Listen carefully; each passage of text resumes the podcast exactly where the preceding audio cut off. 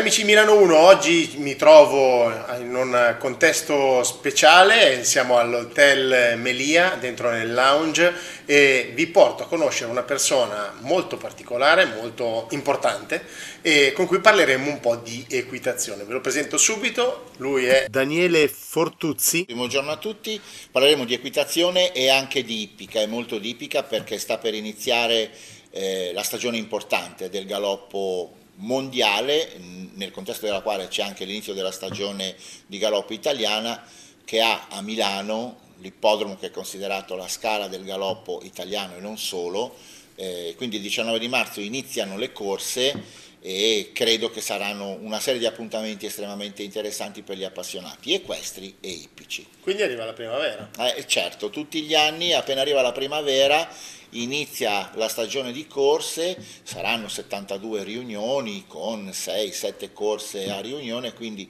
gli appassionati di cavalli, di, de, diciamo così, de, del, dell'agonismo, del, della natura, anche perché l'ippodromo di Milano è, è collocato all'interno di un parco eh, con piante secolari molto belle Mm, e quindi chi vuole anche fare un tour per visitare queste piante vede delle piante meravigliose, poi c'è il parco giochi per i bambini, poi ci sono i pony eh, per, per chi vuole fare dei giri sul pony, quindi non è solo il mondo delle scommesse, ma è un mondo per le famiglie dove possono passare delle belle giornate all'aria aperta. Ecco appunto, volevo proprio chiederti questo, l'ippodromo di San Siro oggi si presenta anche per la famiglia? Sì, direi che soprattutto è diventato per la famiglia. Il lavoro che ha fatto la Snaitec, che è la società che ha in pectore l'ippodromo, l'ippodromo è del comune, ma la, la SNAI gestisce tutto quello che è il comparto corse e gestisce tutto l'ippodromo, ehm, ha fatto tutto un lavoro secondo me fatto molto bene per fare un'accoglienza dedicata molto alle famiglie, molto alle famiglie.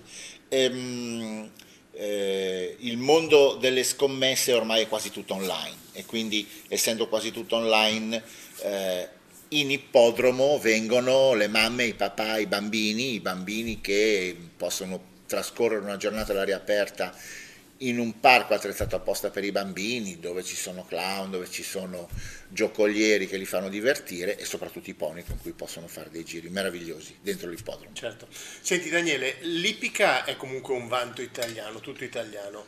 Oggi come siamo messi? Eh, L'Ippica è stata un grande vanto italiano, eh, purtroppo da ormai diversi anni eh, l'Ippica in Italia non riesce più ad esprimere il suo vero valore. Eh, basti pensare che nel mondo quasi tutti i cavalli da corsa di tutto il mondo eh, discendono da tre stalloni italiani, Ribot, Nearco e Donatello II.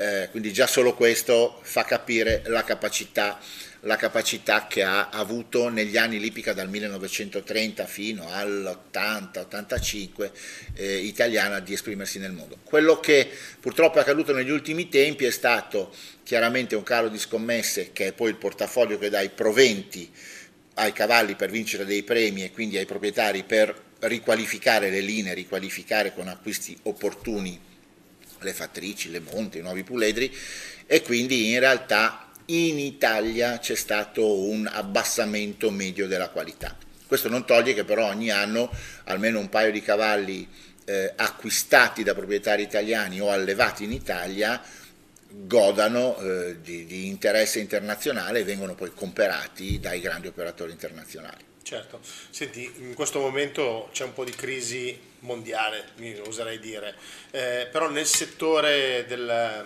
dell'ippica, dei cavalli, com'è la situazione? Ci sono magari degli aiuti in previsione secondo te? Allora, devo dire che grazie ehm, a, uno, a uno sforzo e a una sapiente pazienza degli operatori del settore, eh, il Covid ha creato ovviamente delle problematiche, ma l'attività ippica ed equestre è riuscita ad andare avanti. Quello che adesso si cerca di fare, e lo sta cercando di fare soprattutto la SNAI a Milano, è quello di ridurre dei costi di alcune strutture, perché un ippodromo copre un'area importante e quindi le, i costi sono notevoli, e di rendere eh, ripeto come sta capitando a Milano, l'ippodromo un centro di aggregazione di varie attività, per cui a Milano il progetto di Snaitec è quello di eh, avere il galoppo, il trotto e anche un campo eh, per lo svolgimento dei, dei, concorsi equestri all'interno della stessa struttura, il che è anche più fruibile per la gente perché diventa un appuntamento quasi fisso.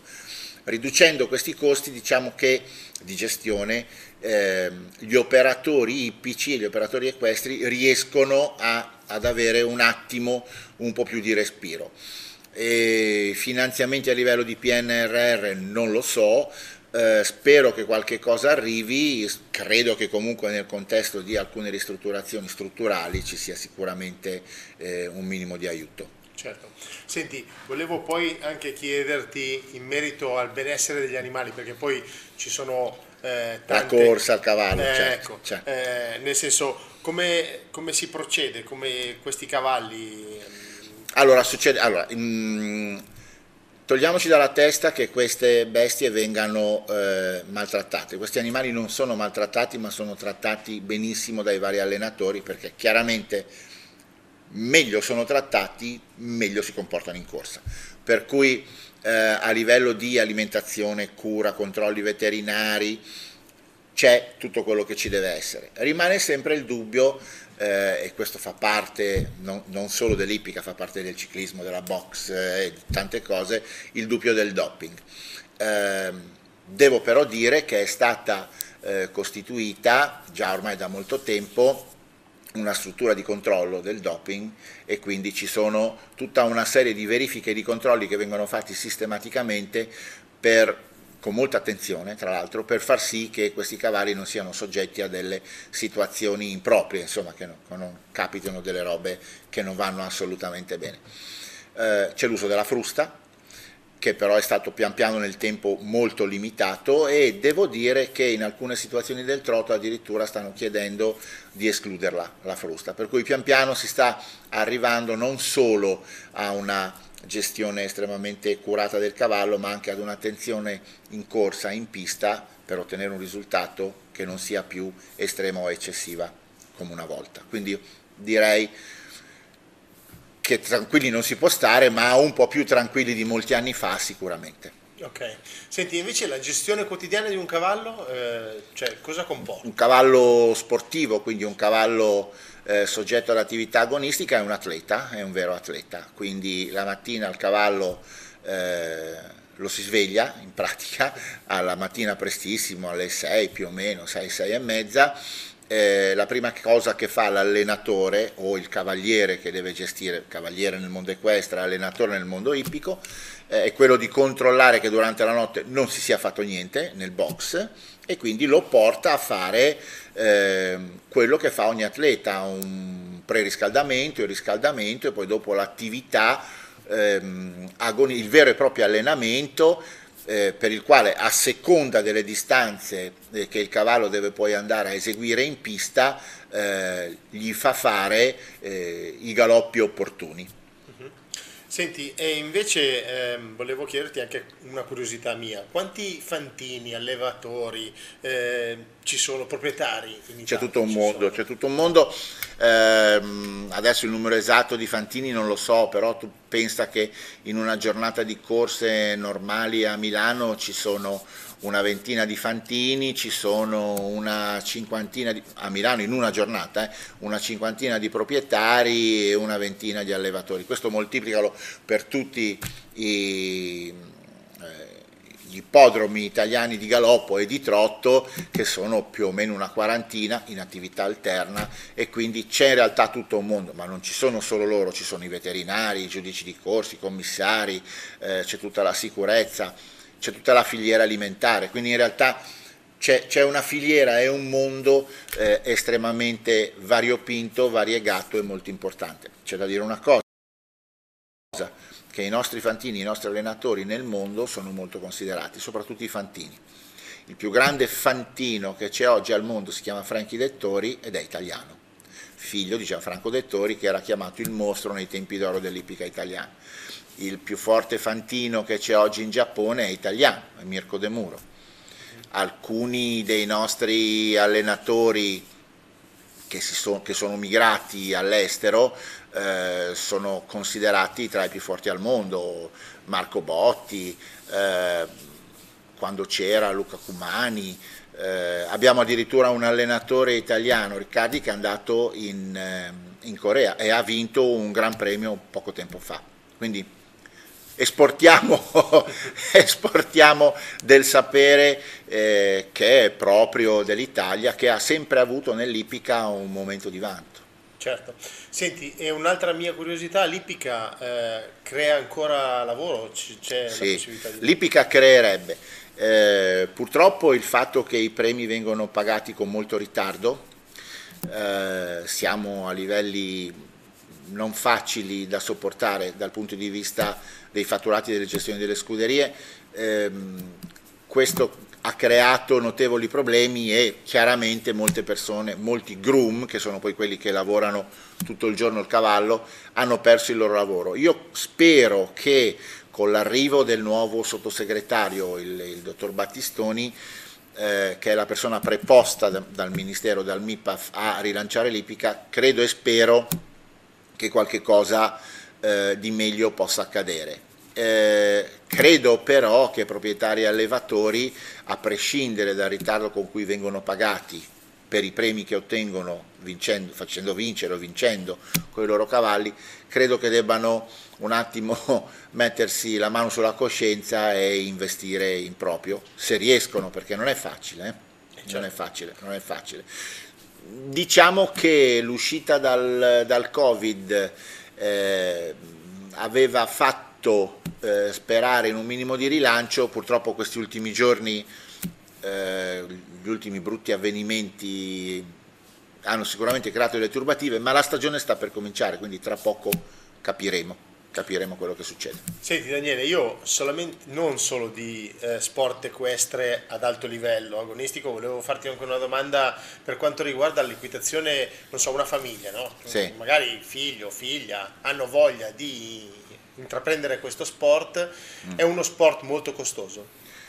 Uh, allora, se, beh, diciamo che come tutte le cose, se lo vuoi fare facendo una passeggiata con un cavallo per cui tu vai in un centro ippico, in un maneggio, e ti fai una passeggiata con l'istruttore nei boschi, non è molto costoso perché paghi la tua ora e ti fai un giro e ti danno loro bene o male il cap, il corpetto, eccetera, eccetera se decidi di acquistare, cioè se, se, vedi che il bimbo o la bimba hanno delle attitudini, ehm, è uno sport che comunque richiede, un, non è uno sport proprio per tutti, insomma, richiede un impegno perché tra stivali, eh, giacche, giacchettine, cappelli, cappellini, fruste, mm, sella, sottosella, briglie, redini e il mantenimento mensile del cavallo che hai magari comperato, ehm, insomma l'investimento c'è. Devo però dire una cosa, eh, tantissime, tantissime bambine si stanno avvicinando, si sono avvicinate al mondo equestre negli ultimi 5-6 anni. Io giro parecchi centri ippici e vedo che eh, l'affluenza dei bambini, cioè il desiderio dei bambini di stare vicino all'animale cavallo, anche perché esteticamente è molto bello. Ehm, c'è e, e, ce n'è molto. Diverso è per il mondo ippico. Uh-huh. Nel mondo ippico dove c'è la gara in corsa in pista ci entri, dato che c'è anche il pericolo della velocità, sono cavalli, sono anche razze diverse, eh, ci entri se hai una predisposizione, quindi se ti ritrovi ad essere figlio di un allenatore, figlio di un fantino, se sei navigato dentro l'ambiente e se ci sei cresciuto, perché ehm, nel contesto ipico sei immediatamente a livello professionale certo. non, non, hai il tempo per ragionare eh, facendo una passeggiata, cioè ti trovi subito in un contesto dove devi saper gestire l'animale. Difatti ci sono le varie scuole per insegnarti a diventare groom, devi dare gli esami per diventare fantino, se no non lo diventi, devi dare gli esami per diventare allenatore, invece una bella passeggiata in un bosco lombardo la fai tranquillamente, ci sono tantissimi centri ipici molto belli. Eh, ti fai una bella passeggiata, un'oretta e stai sul cavallo. Io onestamente tutti i maneggi che ho frequentato sono tutti posti bellissimi. Sì, sono... magari invitiamo anche invitiamo il pubblico chi ha voglia cioè, di andare a vederli. Eh, sì, vale sì, sì, ma anche, anche vicinissimo a Milano, anche nella stessa Milano ci sono delle strutture vicino all'ippodromo piuttosto che in via Ripamonti, insomma ci sono delle strutture estremamente gradevoli. Poi si tratta, come tutte le cose, di, di capire come, come la vuoi approcciare devi fare le tue lezioncine per capire che il cavallo si muove certo. e quindi devi imparare a leggere un pochino il linguaggio del cavallo. Eh, però poi vedo che i bambini hanno una tale dimestichezza e, e un'adattabilità incredibile. Certo, va bene, diciamo che il cavallo è un animale, una moto, un motorino, accendi e va, eh, il cavallo... Il cavallo ogni tanto va anche quando ah, tu non vuoi, però... Testa, diciamo. Sì, devi, devi, devi, un attimo scendere a compromesso con quello che vuole fare il cavallo, eh, però eh, i, i, cavalli dei centri ippici dei maneggi sono abituatissimi e quindi sanno come si devono comportare, tant'è che eh, il mondo dell'ipoterapia eh, è sempre più attivo e in crescita perché la sensibilità del cavallo nei confronti di persone diversamente abili è molto particolare. Certo. Allora Daniele, noi abbiamo fatto questa chiacchierata e mi ha fatto molto piacere. Io però, siccome sono un po' un rompiscatole, ti dico, e tu no, so no, che sei il numero uno in questo settore. Vabbè, uno dei numeri uno in questo D- settore. Diciamo, diciamo che io ho, ho, un po' più tempo, magari dei vari grandissimi eh. allenatori che abbiamo, per dedicarmi a cercare di comunicare questo mondo. Ecco, questo Vabbè, sì. Allora, io ti questo dico, sì. queste quattro chiacchiere che abbiamo fatto insieme mi hanno fatto molto piacere. Io Anche ti, a me, ti grazie. faccio un invito, e secondo me, siccome sono tante cose di cui si potrebbero parlare sì, certo. legate al mondo del cavallo, certo poi ci ragioni.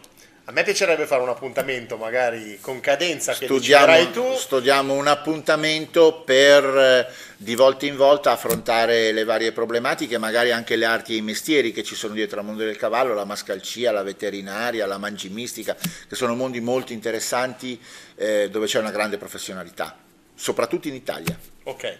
Allora, avete sentito? Ci ha detto che ci sta, quindi lo faremo. Verrà, verrà, verrà. quindi ci potrete seguire sempre su Milano 1 con il video, con il podcast su Spotify e anche sulla, tramite la nostra web radio. Quindi vedere e sentire gli appuntamenti anche legati all'equitazione insieme a Daniele. Grazie, grazie. Grazie, grazie a te di questa bellissima parentesi che abbiamo grazie fatto. Grazie a voi. Grazie, e grazie a tutti, ci vediamo alla prossima. Arrivederci.